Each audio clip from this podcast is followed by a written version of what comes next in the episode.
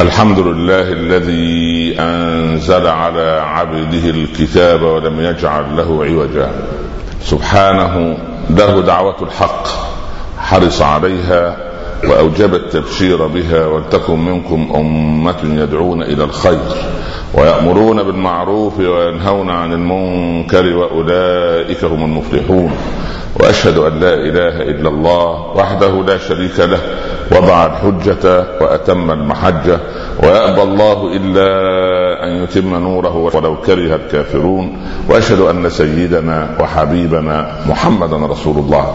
بلغ الرسالة وأدى الأمانة ونصح الأمة وكشف الغمة وجاهد في الله حق جهاده حتى أتاه اليقين. صل اللهم عليه وعلى آله وأصحابه وأزواجه وأتباعه الذين آمنوا ولم يلبسوا إيمانهم بظلم أولئك لهم الأمن وهم مهتدون. أما بعد. يا رب اجعل لنا أول يومنا هذا صلاحا وأوسطه نجاحا وآخره فلاحا. لا تدع لنا في هذا اليوم العظيم ذنبا إلا غفرته ولا مريضا إلا شفيته ولا عسيرا إلا يسرته ولا كربا إلا أذهبته ولا هما إلا فرجته ولا دينا إلا قضيته ولا ضالا إلا هديته ولا ميتا إلا رحمته ولا حاجة من حوائج الدنيا لك فيها رضا ولنا فيها صلاح. إلا قضيتها ويسرتها يا رب العالمين. اللهم اهد لنا أبناءنا وبناتنا واهد لنا أزواجنا وزوجاتنا. اللهم أمن مجتمعاتنا من كل مكروه وسوء واختم لنا منك بخاتمة السعادة أجمعين. إن لم نكن أهلا لرحمتك فرحمتك أهل أن تصل إلينا. ارحمنا فإنك بنا راحم. لا تعذبنا فأنت علينا قادر. الطف بنا يا مولانا فيما جرت به المقادير. وصلى الله على سيدنا محمد وعلى آله وصحبه وسلم يا رب تسليما كثيرا أما بعد. أحبتي في الله تأتي إلى خطبة الجمعة وعندك في بالك قضية تشغلك. فهذا فاجأه طبيب وسط الأسبوع أن عنده مرض خطير كان مستكنا واكتشف أو ظهر وخرج المارد من القمقم. فاكتئب صاحب المرض للوهلة الأولى لأن رصيد الإيمان في قلوبنا ليس كبيرا عندما نريد أن نسحب منه ساعة الأزمة يقال إنه لا رصيد لك. وآخر يأتي إلى خطبة الجمعة والدين يطارده. مذلة بالنهار وقلق بالليل. فيأتي إلى خطبة الجمعة وذهنه كله كيف يسد دينه؟ والثالث يأتي إلى خطبة الجمعة وله ولد عاق متمرد كان طيبا وكان ملتزما فلما كبر ودخل في سن البلوغ تكاسل عن الصلاة وصاحب الرفقاء الذين تعرفهم في المدارس وفي المعاهد ما رباهم أب وما حنت عليهم أم فالسلبية تستشري في سلوك هذا الولد فيدخل في مداخل يشعرك بالقلق ويشعرك بالتوتر وأنت الذي تتعب من أجله ليل نهار. ورابع يأتي إلى المسجد وبينه وبين زوجته مشكلة كبيرة إما لسوء طباعها أو لأنه لا يعرف كيف يتعامل معها أم أن أهلها يعني يسيئون إليه أو أن أهله يسيئون إليها. وأنت كلاعب السيرك لا تدري إلى أين تميل. تسير على الحبل إن ملت ناحية اليمين في بر أبيك وأمك شعرت الزوجة أن ولاءك كله لأهلك. وإن ملت ناحية اليسار اتهمك أبوك أنك لست رجلا كجدك الذي كان يقهر المرأة ولا صوت لها. بين هذا وذاك تعيش في قلق. وآخر استغنت عنه الوظيفة والمصلحة. وقالت له من أول الشهر القادم أنت لا عمل لك ولأن رصيد الإيمان عنده قليل عندئذ يقول في نفسه من أين آكل ومن أين أشرب؟ أحبتي في الله هذه مجمل الأمراض النفسية أو الآلام النفسية التي عندنا. فماذا نقول له ولهذا ولتلك في خطبة الجمعة؟ أنت يا من فاجأك الطبيب بأن عرفك أنك مريض بمرض خطير. هل حزنك وكآبتك وانقباض صدرك يعجل لك بالشفاء؟ أم أنه يزيد الشفاء تعقيدا ويقلل مناعتك الإيمانية في تلقي الحدث؟ أما لك في أيوب عبرة؟ سيدنا أيوب مكث ما يقرب من عشرين سنة عنده شلل رباعي. لا يد تتحرك لا رجل تتحرك لا يتحرك فيه إلا لسانه وعيناه. كل جسده في حالة شلل تام 18 سنة متواصلة. فماذا قال؟ ماذا صنع؟ زوجته تذهب لتعمل في البيوت حتى تنفق عليه. وهذه الزوجة الصالحة. هكذا زوجاتكم بفضل الله عز وجل. إذا صنعت زوجة أيوب ما تصنعه الزوجة الصالحة. لكن لما استشرى المرض عند أيوب كان لا يستطيع أن يدفع ذبابا أو حشرات عندما تكون زوجته غير موجودة بالبيت. فتأفف الجيران وأهل القرية من أن تحمل زوجة أيوب إليهم أمراضا من زوجها فمنعوها من العمل في بيوتهم. عندئذ عادت وأبلغت زوجها أنه لا أسرة في القرية وفي المدينة كلها تقبل بأن تعمل عندهم. هنا تحركت مشاعر اليقين عند أيوب عليه السلام. ماذا قال؟ لم يقل رب إني هدني الضر أو دمرني الضر أو حطمني المرض أو قضى علي. قال بأدب النبوة العالي وبالأدب الذي تربى عليه الأنبياء ربي إني مسني الضر. مس. لأن المرض مهما كان عضالا بجوار الله عز وجل لا يحطم ولا ينهي اجلا. رب إني مسني الضر. ومن أدبه قال وأنت أرحم الراحمين. لم يقل ابدا يا رب ارفع عني هذا الضر. يا رب اكشف عني هذا الضر. هذا سياق النص. رب إني مسني الضر وأنت أرحم الراحمين. ماذا يعني في هذا الأدب العالي رحمتك يا رب أنت تعرفها. إن كان في هذه الرحمة لي أن أظل مريضا فلأظل مريضا. لماذا؟ لأن العبد المريض إذا زرته أنت وجدت الله عنده هذا أمر. وأنك أقرب إلى الله وأنت ذليل. إذا دعوت رب العباد فادعو بذلة لا تدعو بتكبر لا تدعو دعاء ادعو دعاء مستجدي لا دعاء مشير. لا تحدد على الله عز وجل. أنا أريد عشرة آلاف. أنا أريد أن يدخل الولد كلية كذا. أنا أريد أن تتزوج ابنتي من رجل هذا تحديد على الله. يا أخي قل اللهم أصلح لي في ذريتي. قل هب لنا من أزواجنا وذرياتنا قرة أعين واجعلنا للمتقين إماما. رب إني مسني الضر وأنت أرحم الراحمين. أنت عندما تكون مريضا تحيط بك الملائكة. ماذا تصنع الملائكة؟ يتأوه المريض من شدة الألم فيقول آه مادة ألف عليها مادة وهاء آه من التأوه من الألم. بالله عليك هل تظن ماذا يفعل الخالق الرحمن الرحيم بملائكته؟ يوقع في سمع الملائكة كلمة التأوه هذه آه على أن المريض يقول الله فيكتب ذاكرا لله عز وجل. هذه رحمة هذا كرم. ثم أنت عندما تصير مريضا الله سبحانه يشهد ملائكته. ماذا صنع عبدي حمدك واسترجع. يقول أشهدكم يا ملائكتي أني إن شفيته أبدله لحما خيرا من لحمه ودما خيرا من دمه وأغفر له ذنوبه وأخرجه من ذنوبه كيوم ولدته أمه. وإن مات على هذه الحال مات قريبا إلى رب العباد عز وجل.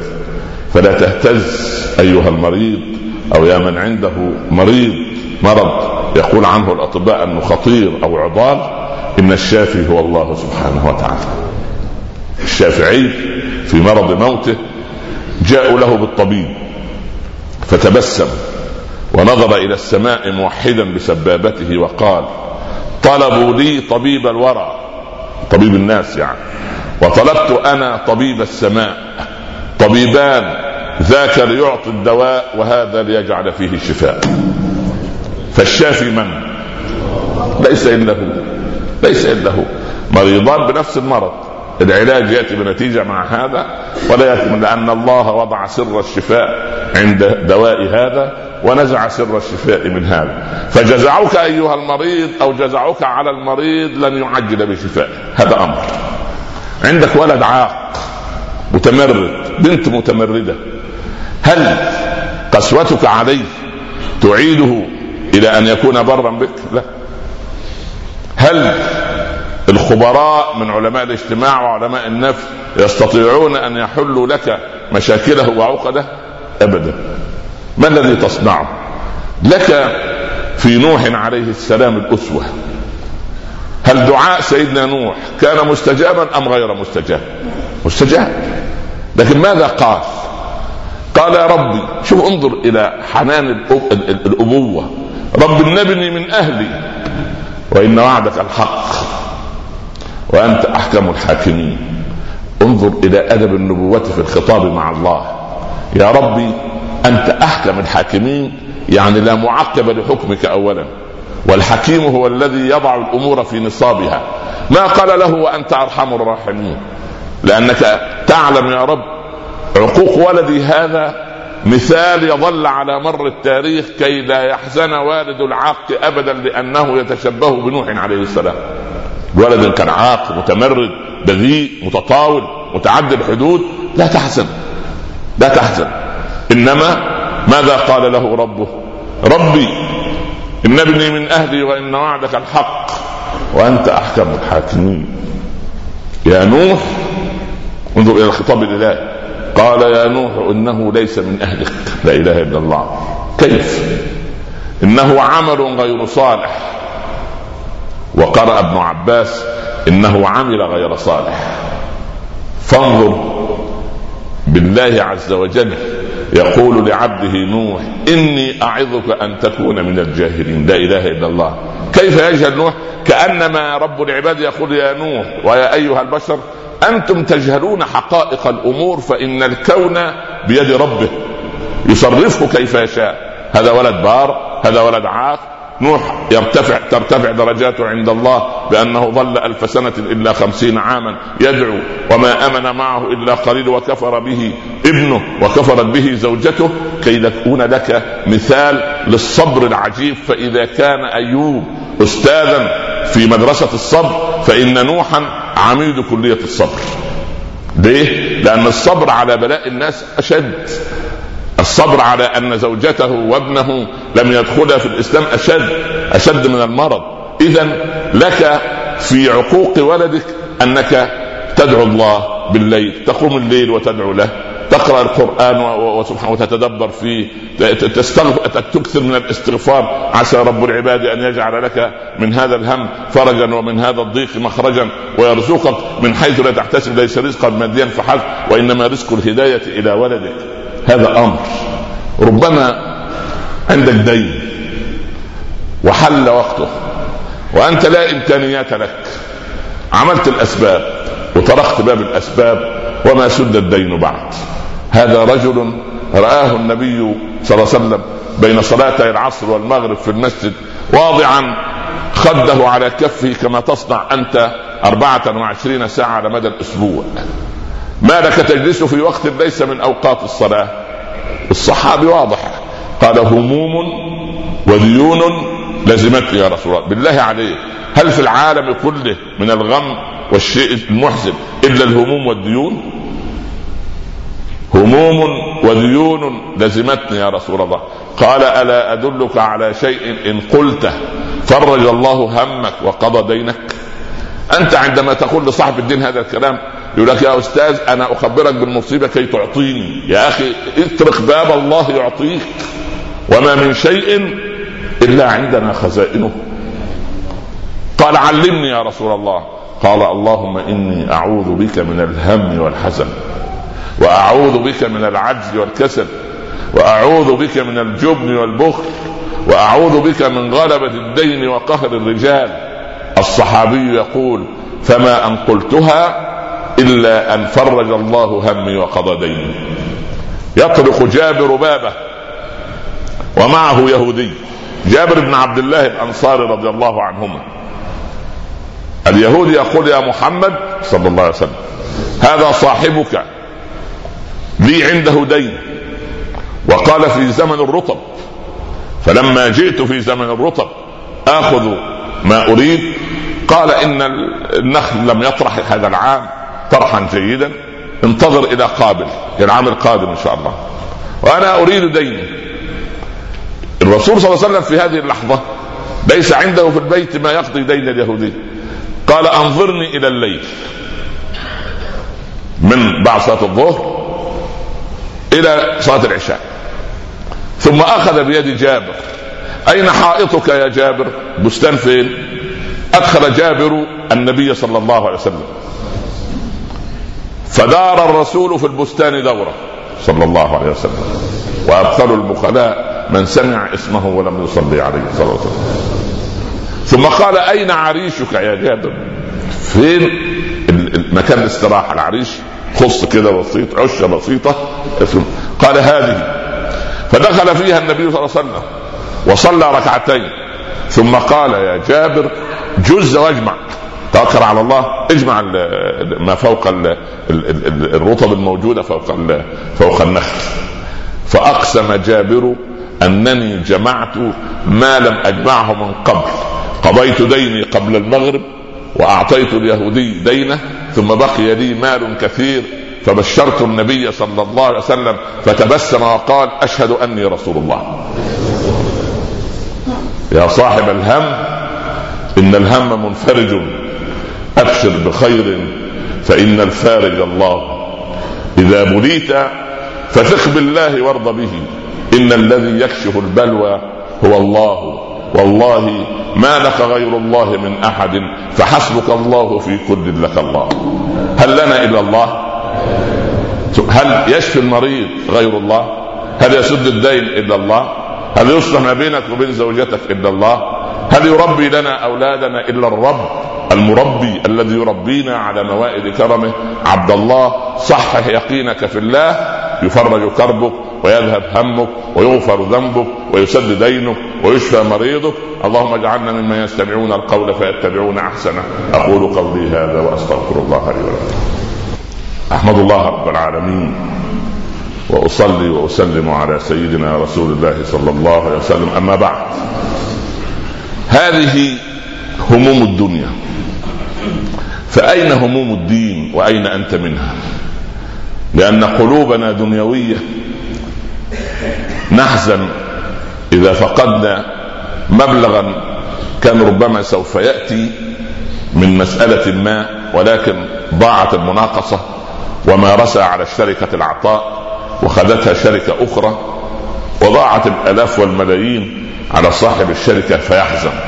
لكن هل حزن الإنسان منا نفس الحزن عندما فتح عينيه الصباح فوجد الشمس قد أشرقت وأنه ما صلى الصبح في المسجد ولا صلى الصبح في وقته وفاتته صلاة الصبح في وقتها.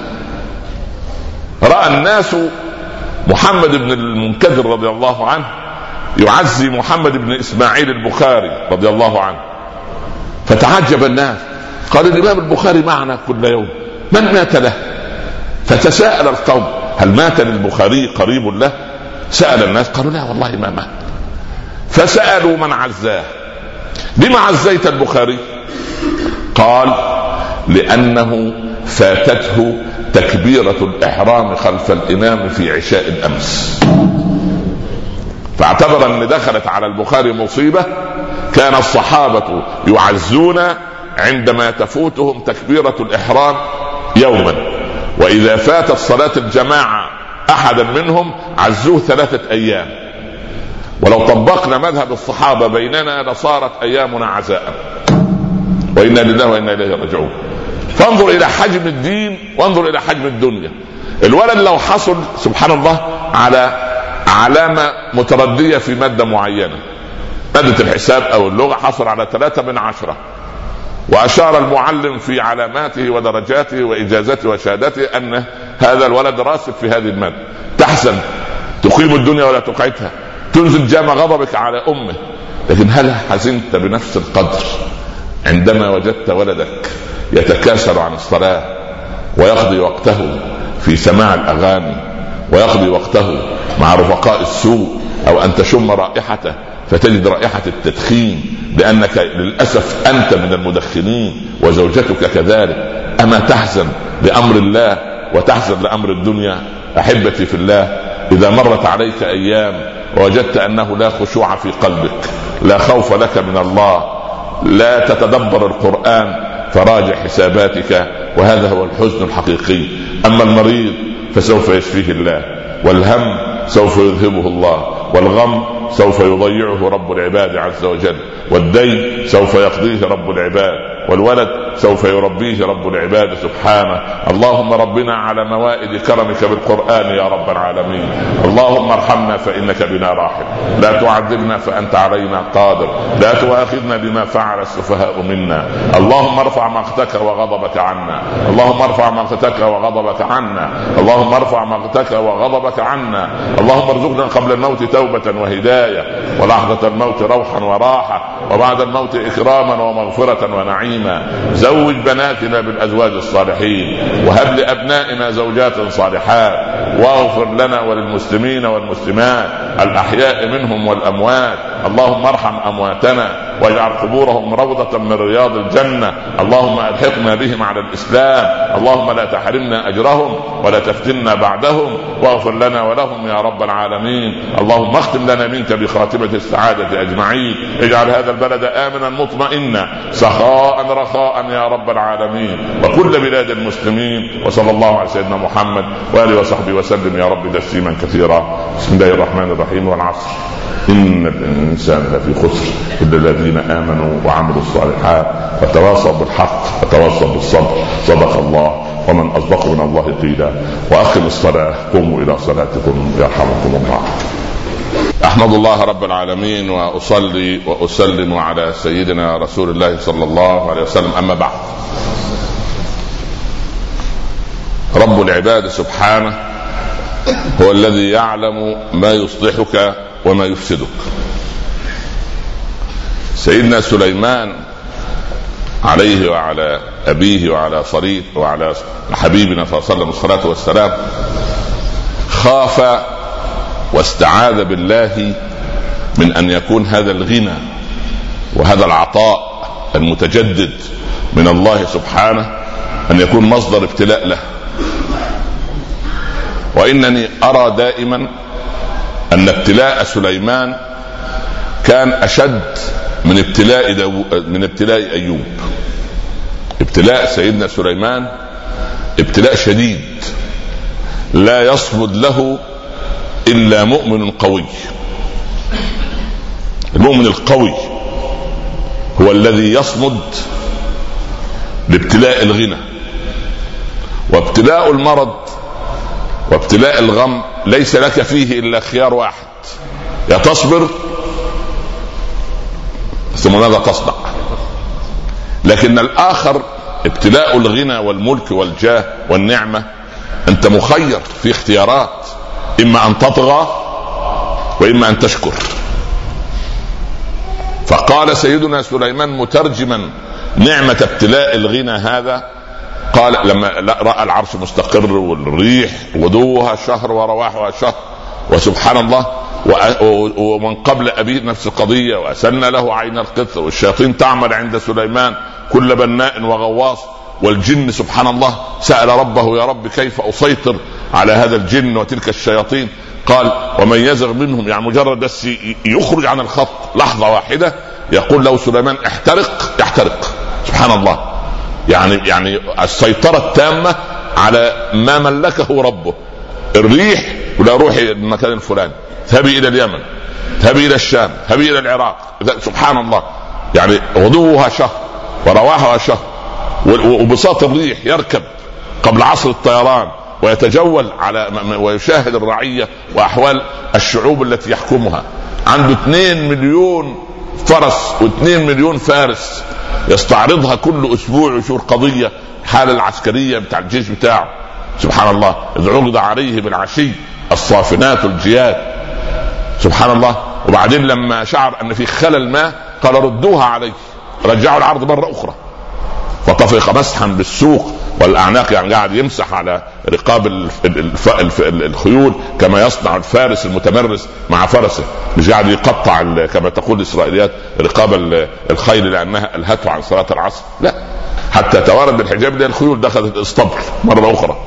فلا ردوها علي أنا عايز إعادة العرض مرة أخرى. كل هذا والشياطين والجن تعمل له لأن الجيش هذا كله يريد آه، إدارة تعيينات رهيبة شؤون إدارية خطيرة. فكان لا يستطيع بشر أن يصنع يعني مقدرات للأكل والشرب والإعاشة لهؤلاء الجنود فالشياطين والجن هي اللي تصنع. سبحان الله. جفان كالجواب. يعني القدر قد قاعة المسجد كده على بعضها. سبحان الله. كل هذا الملك وبعدين يجي في في قضية بلقيس من يسألهم من اللي حواليه؟ من فيكم يعني يستطيع أن يأتينا أن يأتيني بعرشها؟ وبعدين من حجب النبوة يكشف له ربه بعض حجب الغيب قبل أن يأتوني مسلمين. يبقى هو عارف أنهم جايين إيه؟ سبحان الله. يبقى لمحه من كرم الله عليه. حجب غيب اهي لأن هي وصل الهدهد وجاب الرساله وراح بالرساله وإلى الآن بلقيس كافرة. والناس على مر التاريخ على دين ملوكهم قبل أن يأتوني مسلمين. قال عفريت من الجن. عشان الناس اللي دخلنا في قضية الجن شوف كلما ضعف المسلمون ذهبوا لقضية الجن والشياطين والعين واللي راكبه جني المهم ما علينا إحنا مش هندخل في في نقاش الخطبة لا تحتمل ولا الدرس يحتمل ان إحنا يعني نخوض في في في, في, بعض التخاريف. مش معنى الله يرضى عنك. بعد نطلع من الجامع. الجن سورة في القرآن. والجن موجود الله يرضى عليك. إحنا والله يعني يعلم الله السوء الذي يحدث لنا من المريدين ومن المستمعين. نسأل الله أن يجعل هذا في ميزان الحسنات. المهم الجن نحن نؤمن بالجن لأن الجن سورة في القرآن والجن مخلوقات لا نراها لا نراها ولا يراها غيرنا. أما هو واقف على كتفه واقف على رأسه ده هو اللي واقف على حتة ثانية فسبحان الله في حاجة اسمها أنت تشوف الجن. هو يراكم هو قبي... إنه يراكم. هو وقبيله ها؟ من حيث لا ترونه الكلام ده فضيلة الشيخ منين؟ من القران يبقى قال القرآن سكت الجن. أما أنا شايف الجن وشفت الجن وسمعت قرقعة بالليل المهم ما علينا هذا في كتاب الله عز وجل. أما التخريف لا نعرفه. نحن نعرف كتاب الله وسنة رسوله صلى الله عليه وسلم. الإيمان بالجن واجب والرسول بعث للإنس وللجن. وكان أبو هريرة يروح معاه خارج المدينة والرسول يخط له خط يقول له اجلس أبا هر لا تتحرك. ويسمع أبو هريرة النبي صلى الله عليه وسلم يرتل القرآن ويكلم يتكلم مع مخلوقات. ويعود يوضح لأبي هريرة هؤلاء إخوانكم الجن كنت أبلغكم رسالة ربي. سبحان الله. إنا سمعنا قرآنا عجبا يهدي إلى الرشد فآمنا به. خلاص يبقى هو للإنس وللجن. خلاص إحنا مؤمنين بالجن. أما أن يسيطر مخلوق على البشرية وعلينا كمسلمين لا مقاليد للعبد إلا بيد خالقه. زوجتك متعبة ما تقولش الجن رك... لا هو راكبها هموم منك أو من غيرك أو من أهلها أو من أهلك فدول أصعب من الجن. خلاص؟ ما علينا يقول لك إحنا عايزين نصلح النفوس بس قبل ما تروحوا عشان تروح كده وانت منشرح الصدر. المهدي أمير المؤمنين ماشي مع مع الحاشية في رحلة صيد الحصان شرد به. دخل فتوقف أمام خيمة أعرابي. زمان لا كان في فضائيات ولا كان نعرف مين الأمير ولا الحاكم ولا الرئيس ولا ما في. فارس فوق الفرد. قال له السلام عليكم. فريق فارس وعليه غبار من الأثر الصحراء وكده. فراح بسرعة جاب له بضعه رطب شوية رطب وكوب من اللبن. في قربة كده معلقها على على الجدار. القربة عيالنا ما يعرفوا القربة المهم القربة يا سيدي ها؟ كيس كمثري الشكل إيه بس والله والله يعني حدث في مثل هذا اليوم يحكى أن القربة دي عبارة عن شيء كده كان معمول من الجلد يحطوا فيه الايه اللبن ويخضوه. يخضوه يعني إيه؟ مش يخوفوه لا يعني يرجوه رجا يرجوه. خلي بالك. إخواننا المصريين يقول خضوا يعني إيه؟ يعني أخاف هو لها في اللغة يعني في اللغة صحيحة. المهم فهذه القصة وأعطى الضيف. بعد ما شرب المهدي قال له أتدري من أنا؟ قال له لا والله ما شفتك قبل كده قال له أنا من عسكر أمير المؤمنين. أنا من العساكر الحراسات وتعمل فاهلا مرحبا بك مرحبا. قال لا العسكري بتاع أمير المؤمنين ده برضه يعني درجة. راح جاب إيه؟ كمان رطب وكوب كمان. اشرب. بعد ما شرب قال أتدري من أنا؟ قال أنت قلت لي أنت عسكر من من, من عسكري من قال أنا من أحد قواد أمير المؤمنين. يا خبر ربي أهلا وسهلا. راح. جاب تاني أتدري من أنا؟ الأعرابي أصلا ما عندوش خروج هو أساسا أعرابي زي حالاتك كده يعني منتظر أن ينفجر في من أمامه. قال له ان أنك قلت أنت أحد قوات أمير المؤمنين. قال له أنا أمير المؤمنين. فالراجل راح جاب الكلب. خذ كي لا تدعي أنك رسول الله. يا طالعين لفوق رايحين فين؟ انت قلت عسكري وسكتنا. قائد وسكتنا. أمير مؤمنين مره واحدة اسال ده السلام وهو أمير مؤمنين لكن يعني سبحان الله. أو لازم كده نثير هذه الابتسامة ولا ان شاء الله تملوا مننا يقول الشيخ نازل ضرب فينا على المنبر وينزل تحت يكمل ضرب يعني ولا في المنبر. جدول الضرب أفضل كنا حفظناه إحنا صغار المهم. فأنا أعود إلى القضية وأقول. سيدنا سليمان في ابتلائه شديد. ليه؟ لأن لما تجد اعمل إحصائية كده في درس العلم مثلا درس زي درس الاثنين إن شاء الله.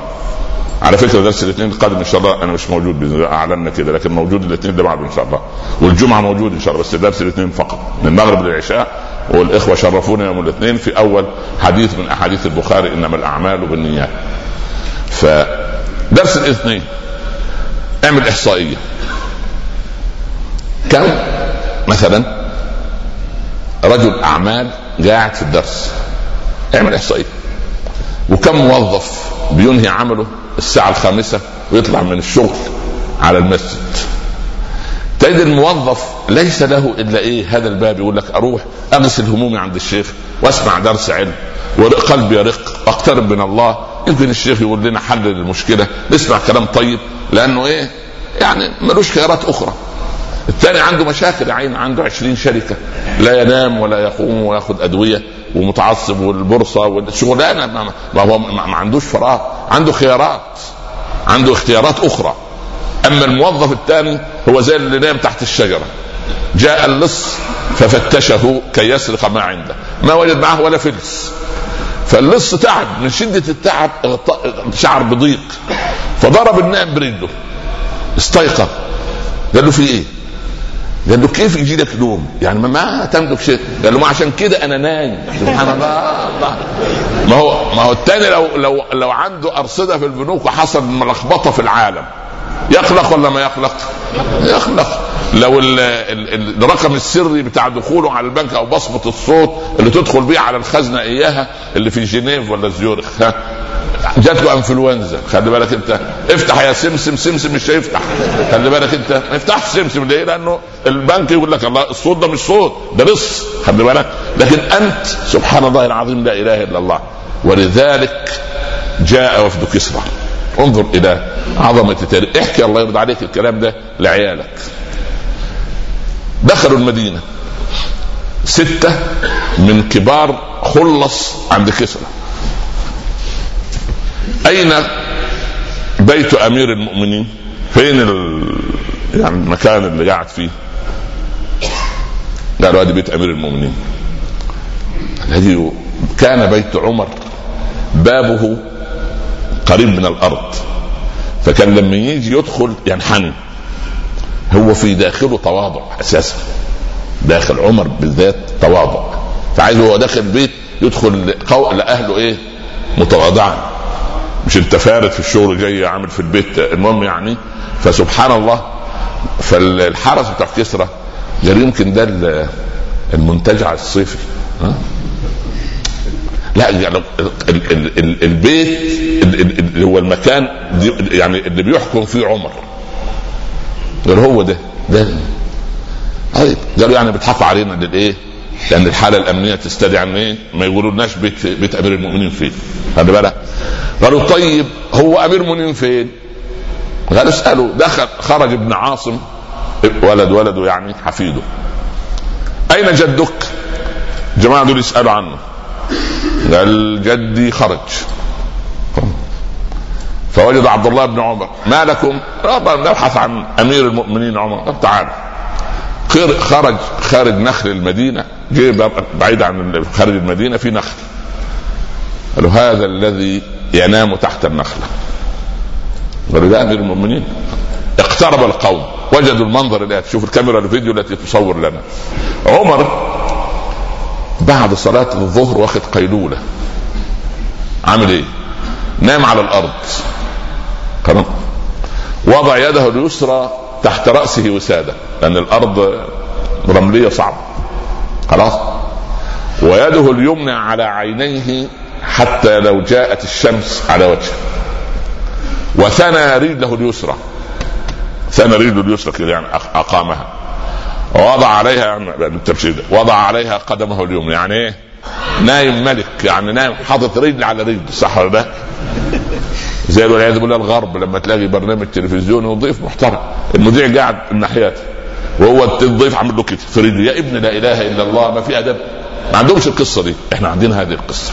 إحنا عرب مسلمين عندنا هذا التواضع. سبحان الله. في بعض من البلاد لا يجوز للولد أو البنت أن تضع قدما على قدم وأبوها أو أخوها الكبير أو أخوه أو أبوه جالس. يحكى ان المهم ماشي. فالمهم قالوا هذا أمير المؤمنين؟ قالوا هو ده أمير المؤمنين. هنترك الأربع كلمات التي قالها وفد كسرى ونذهب إلى حافظ إبراهيم شاعر النيل يترجم هذا الكلام في عمريته.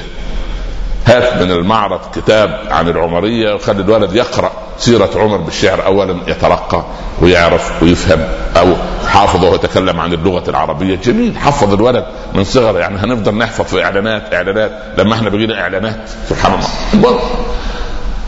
وراع خوف يعني وراع صاحب كسرى أن رأى عمرا بين الرعية عطلا وهو راعيها. رآه مستغرقا في نومه فرأى الجلالة في أسمى معانيها تحت ظل الدوح مشتملا ببردة كاد طول العهد يبليها وعهده بملوك الفرس أن لهم سورا من الجند والأحراس يحميها فقال قولة صدق أصبحت مثلا وأصبح الجيل بعد الجيل يرويها أمنت لما أقمت العدل بينهم؟ فنمت نوما قرير العين هانيها حكمت فعدلت فأمنت فنمت يا عمر. من أين جاء عمر؟ تلميذ أعظم أعظم المعلمين صلى الله عليه وسلم. تلميذ نجيب لرسول الله عليه الصلاة والسلام. فالذي يربي لنا سبحان الله أبناءنا هو الله.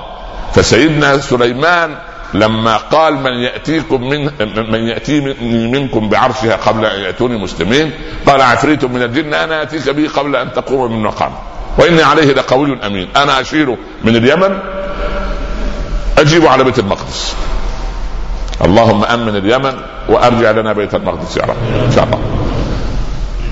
قال الذي عنده علم من الكتاب المسلمين مشغولين لغايه الان مين اللي عنده؟ يا عم انت مالك؟ طلع سيدنا سليمان. طلع واحد المهم صالح ولا غير صالح؟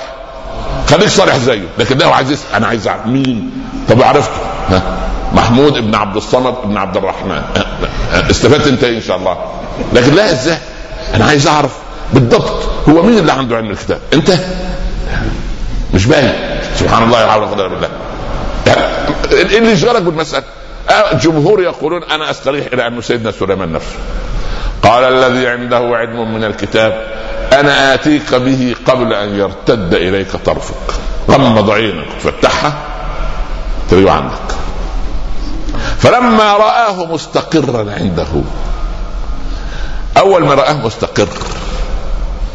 مش عامل زي الواد الخيبان اللي أول ما. يعمل هدف يخلع ثيابه وينط عند الجمهور جنان جننوا العيال وجننوا الكبار وجننوا الصغار وقالت اليهود من 180 سنة سوف نشغل العالم بكرة القدم حتى تصير بدلا من الدين كان ولا ما كانش؟ أصبح ولا ما أصبحش؟ يقول لك أنتوا عندكم في الإسلام كان فيه رق وعبوديه طب وصاحب النادي لما يشتري اللاعب بكم مليون ويقول له انت اليوم ما تروحش البيت انت اليوم ما تأكل بطاطس انت اليوم لا تأكل خبز انت اليوم لا تأكل حلويات انت عايز عبودية أكثر من هذه العبودية وده النادي الفلاني اشترى مش مش ده مش ده مش ده رقيق ولا مش رقيق؟ طب والمناكينات وعروض الأزياء رقيق ولا مش رقيق؟ والاحتكار في الشركات العالمية المحتكر ملعون والجالب مرزوق رقيق.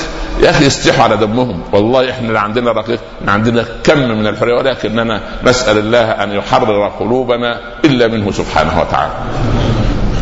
فلما رآه مستق أول ما لقي النعمة موجودة أول كلمة ماذا قال؟ قال هذا من فضل ربي. هذا من فضل ربي. ها ليه؟ قال ليبلوني يعني إيه؟ يختبرني يمتحني أشكر أم أكفر هو المحك هنا. ليبلوني فسيدنا سليمان اعتبر الملك وعرش بلقيس والريح والشياطين والجن والطيور وأن يكلم الهدهد علمنا منطق الطير ويكلم النملة. العالم مشغول في كندا من سنة 2003 علماء الحشرات مع بالإضافة إلى علماء الأبصار علماء الفيزياء علماء الكون مشغولين من سبع سنوات بإيه؟ اوشكوا أن يصلوا إلى فك شفرة لغة النمل. هي قد يصلوا ماشي خير وبرد لا؟ يعني سبحان الله. لكن يقول لك أن النمل من أكثر الحشرات كلاما ودردشة. شو أنت عندك كم نملة في البيت؟ سبحان الله لا إله إلا الله. نعم. بس النمل الثاني سمع كلام الرئيسة لما قلت لهم إيه؟